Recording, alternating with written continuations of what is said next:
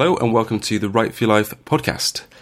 Today I'm joined by Sophie Lambert, who is director at Tibor Jones and Associates. And uh, Sophie has a wonderful taste in contemporary fiction because she's also my very own agent too. Welcome, Sophie. Hello, Iain. Thank you for inviting me on. No problem. Um, as you might be able to hear, we're recording um, Sophie on a landline today because of continuing Skype issues. Anyone that listens to any podcast network knows that Skype plays up for at least 90% of the time, it seems to me. um, but hopefully, you'll be able to hear everything that we're saying. Um, so, Sophie, before we go on to talk about submitting to an agent and writers and agents in general, if you could give us a bit of a gist as to uh, who you are and what you do and and uh, I guess a bit about Tibor Jones as well, maybe. Absolutely. Um, so the agency was set up five years ago um, by Kevin Conroy Scott, who had previously worked at um, two other agencies in London, and I had worked at an agency in New York, and before that was um, a buyer for book chains in London. So we've got what I would hope to be a wealth of experience between us and we have um, a small-ish list, although it's growing, um, and we work really closely with all our authors. And as you know, um, it's increasingly important to have an agent with whom you can work very closely editorially, um, because publishers these days just really need debut fiction to be almost ready to go, polished, and um, not needing any major structural or, or the changes need to be largely cosmetic at that point. So we're always really happy to work with our authors for months, years, however long it takes to get their um, fiction in the right shape for submission. And um, we have a really extensive and good network of contacts um, in the UK, in the US, where we sell directly, and um, within most of Europe as well. And um, I'd like to think that all of the authors we represent um, can take away a really good personal relationship from um, Tibor Jones and um, and hopefully feel very happy with the way in which they've been um, treated by us and um, by the publishers that we've found their books homes for. I mean, I, I can vouch for all of that. I've got first-hand experience. Do you think it's is it? Do you think it's quite a, a, common thing now? I mean, I was I'm, i do remember being struck by. Um, I, I, was going to say how friendly you were, but that sounds almost quite passive, passively rude. Um, but but how, how personal it uh, it was, and and it meant a lot to me that you were willing to work on my book. I mean, I was happy with my submission, but at the same time, I was I was willing to kind of work with you. It was what I wanted.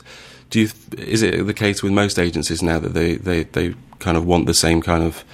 Um, and and is it necessary? Like you say, publishers do. They want to have a real sort of product that's almost ready for the shelves. So is it more common?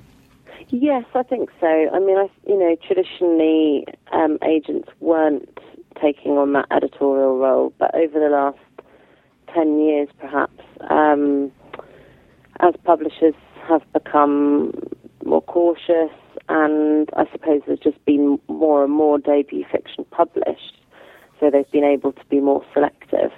Um, agents have taken that role on, and I think most people, most agents that you encounter these days will, um, especially those building their lists, will spend a very large portion of their time um, editing and offering guidance and advice to authors. Um, some some agencies also use um, freelance editors, um, and and some agencies might use those as well as uh, their own staff. But um, we don't tend to use to use um, external people. But it's I don't see that as a problem. But it's more um, it's I suppose that would be more a case of how how long you've been working with an author and if, if you'd got to a point which you felt as though you needed someone who hadn't been quite so close for a, a prolonged period to have a, another third opinion. Mm. Um, but yes, it's as everybody who is listening or will listen to this will, I'm sure, know it's it's a really challenging time for new authors. So the most important thing as a debut author or as a, an author with a, a new career um, is to make sure that when the book is submitted, it's as good as it can be, because it's that's you know that's your best chance basically. Yeah. Um, yeah. Yeah, and I and I I generally think it's um, a bit of a misconception about agents in general in 2013 that um, I think there are still a lot of people have this, and it's I guess it's fueled in part by the rise of self-publishing because there are a lot of websites and blogs out there that tell people that agents are useless, and you know why would you even think about it? But I think there's just giant misconception misconception about what agents do, and um, and whenever I talk about the relationship that I've had with you and and and the agency in general, people are generally quite surprised that it's you know that we actually work together in order to make a really good product that we're all happy with. Yeah. Well, I mean, you know, that's lovely to hear, and um, I would hate to think that people felt otherwise, but I think you're right. I think you know, there's there's always people who are quick to feel as though agents are there to grab and cherry pick and. Mm. Um, not interested in in taking on smaller, less financially rewarding projects. Um, um, you know, as, as regard to sort of self-publishing, I mean, obviously, you know, it, it does work really, really well for some people, and um, and it doesn't work really well for others. I think there are there are certain kinds of fiction that lend themselves to being self-published um, more than others, and I think I think literary fiction doesn't lend itself particularly well because um, it's all about visibility, really, and um, and certain sort of genre fiction areas. They've got they can can build up a really impressive online following, almost like a sort of cultish following, mm. um, by tapping into certain reading groups and online discussion groups and so on. Um, whereas with with literary fiction, for the most part at least, I think you still need many of the traditional avenues um, of publication, that sort of um, reviews and, um, well, bookshop visibility and readings and events and so on. Mm. And it is a struggle, and but I think that agents can help authors with that. You know, whether it's helping with publicity, um, you know, ensuring that relationship with the editor at the publishing house is is as good as it should be, um, ensuring that the publisher is doing what they ought to be doing, um, and that's not to be um, meddling or um, questioning what a publisher is doing. But I just think, you know, I'm always working for my authors and in their interests, and, and I always want to make sure that everything is being done as it should be and as has been promised. Absolutely. And um, you mentioned the traditional routes to getting more um, exposure uh, or shelf space, shelf time. Prizes mm. are always quite handy. That's a good link, wasn't it? Yes. so uh, Tibor Jones have have launched the Page Turner Prize. That was the first one last year in 2000. Oh no, is this it? This is the third one or the second one? It's the second one. It's every other year. Oh, that's yeah. right. I knew that 2011 was uh, relevant somewhere. Um, and uh, uh well, tell us a bit more about it. I know that the closing date is quite soon. So basically, I've I've written about um, about the prize on on the blog and told people about it. But um, I know that there are plenty of people listening to this podcast who have um, manuscripts uh, sort of almost finished or finished and ready to go. So I think it's of interest to them too. So what is the Page Turner Prize? So we set the Page Turner Prize um, as a way to encourage as many authors of finished or relatively close to being finished um, fiction to submit in the hope that we would find some amazing gems and um, and help guide them towards publication, and in doing so, really give them the best possible start by by winning a new prize. Um, and as a former bookseller and buyer, I found it. I, I felt as though I really wanted to give other booksellers and buyers um, judging um, roles simply because they are the people who ultimately, in traditional outlets, are hand selling to new readers, and um, and they're bombarded by new books from publishers. And I wanted to see what it was that would stand out to them and um, feel special enough for them to want to award this sort of a prize to a new author. Um, and that year, 2011, when we launched the prize, um, we had, I think it was around 400 entries or so. Wow. Um, and we sifted through them and um, drew up a long list, and then we put together a short list of um, five from that long list. And um, and I went on to uh, offer representation to three of those shortlisted authors. Um, one being the winner, uh, Gabriel Gbadamosi, whose book Vauxhall will be published in May this year, and um, to Nathan Filer, whose debut novel The Shock of the Fall will be published in May this year.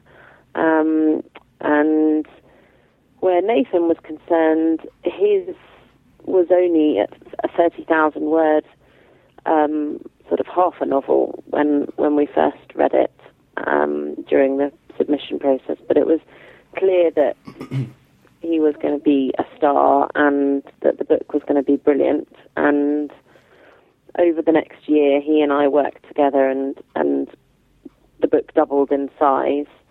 And um, following submission last spring, I had uh, 11 publishers bidding for the for the novel, which, as most people would know, is really unusual. And um, I hope will, along with Gabriel's brilliant novel um, really prove that an initiative like this can work wonderfully well, and that we at Tibor Jones, as well as my team of judges, um, have got a good eye to to spot something really special, whether it's close to completion or or halfway there. Um, I, I'm not shy of taking on something that needs a lot of work if Mm. if I think it it's really going to dazzle in the end. So well worth people entering, basically. Absolutely, and uh, you know we we want it. It's not um, genre specific. Um, you know, I'd love to find, as many agents would, a brilliant new crime author. Um, I'm not. There's there's no. Um, it doesn't need to be a literary fiction novel, um, and uh, we look at every single submission that comes to us and um, just make sure that when applying, you you're you're sending along a relatively concise but appealing synopsis because it really really helps. Yes. Yeah, writing a synopsis was probably the least favourite thing um, of the entire process for me. I hated it. It's just so difficult, but it is so important as well. It is so important, and and so often you find that that synopsis that you as an author have written then changes into the synopsis that your agent writes as part of their submission letter to an editor, and then in turn part of the, the, the blurb that the marketing department a publisher might use, and then often you'll find it in in perhaps in slightly other in another um, guise on the back of the on the back of your book jacket, whether that's twelve months um, down the line. But you know, really, the two line pitch, as crude as it is, is crucial um, because if you can't sum up your book in a couple of lines, the essence of it at least, then then how is anyone else going to be able to do that? And and that's what they need to be able to do to hand sell it all along the way to to your readers. Absolutely, and there's something that I recently found out about called the snowflake method, apparently. Okay. Um, which is um, you have to start out. This is, I think, this is right at the start of the process. Almost start out by trying to describe your idea for a novel in two sentences. Then, once you've done that, write a paragraph, and then when you've done that, write a page and then a full synopsis. I think there's perhaps a bit more to it than that, Mm. but it's basically start off by trying to really nail down the the crux of your um, novel, and then snowflake out. I guess that's the metaphor Yeah. and um, and try and uh, expand upon it from there. But it is challenging. But it is. I think it's. I mean, it sounds. I think people get excited because they've finished their book, and there's all those years usually of uh, years of effort that go into it. And then you think, well, I'll just I can do a synopsis in an afternoon and then send it off. But actually, you need to spend an awful lot of time putting your actual application together because it's the first thing that people read. Um, Absolutely. which makes Absolutely. it important. No, I couldn't agree more. Um, so, is there anything specific that you're looking for uh, in a writer? I know that you said there's nothing specific in terms of genre, and this doesn't necessarily have to be about the the prize. This could just be in general. Um, well, I I firmly believe that you can't teach people to write as such. Um, so I'm always looking for people with confident, fluent, original voices. Um, what I think, you know, the the the many creative writing courses help with is um, is giving authors the time and space to write and um, feedback from often published and um, well versed authors and tutors and so on. So um, I suppose I'm looking for someone who can write, which sounds pretty obvious, but an awful lot of an awful awful lot of people, I suppose, struggle with with that aspect of it.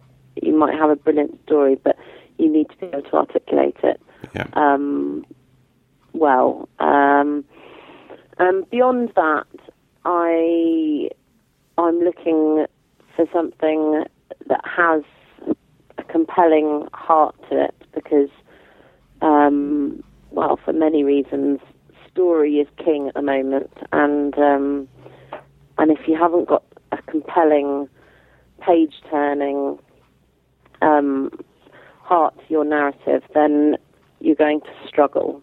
Um, you need to, as an author, just constantly keep at the back of your mind what is keeping the reader turning these pages, what is urging them onwards, what is making this so um, ultimately unputdownable.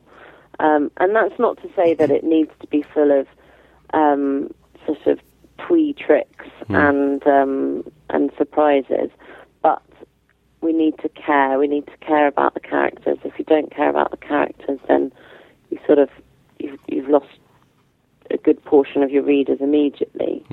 Um, I, I also think that people tend to assume page turners or you know people just wanting to not put down a book with something like a, you know a thriller or a crime crime fiction or something like that where there is you know I guess that that that that expectation of jeopardy. Yeah. Um, but I mean, I, I, I, I've, uh, as you well know, I've got a book about a bloke who just lives on a street.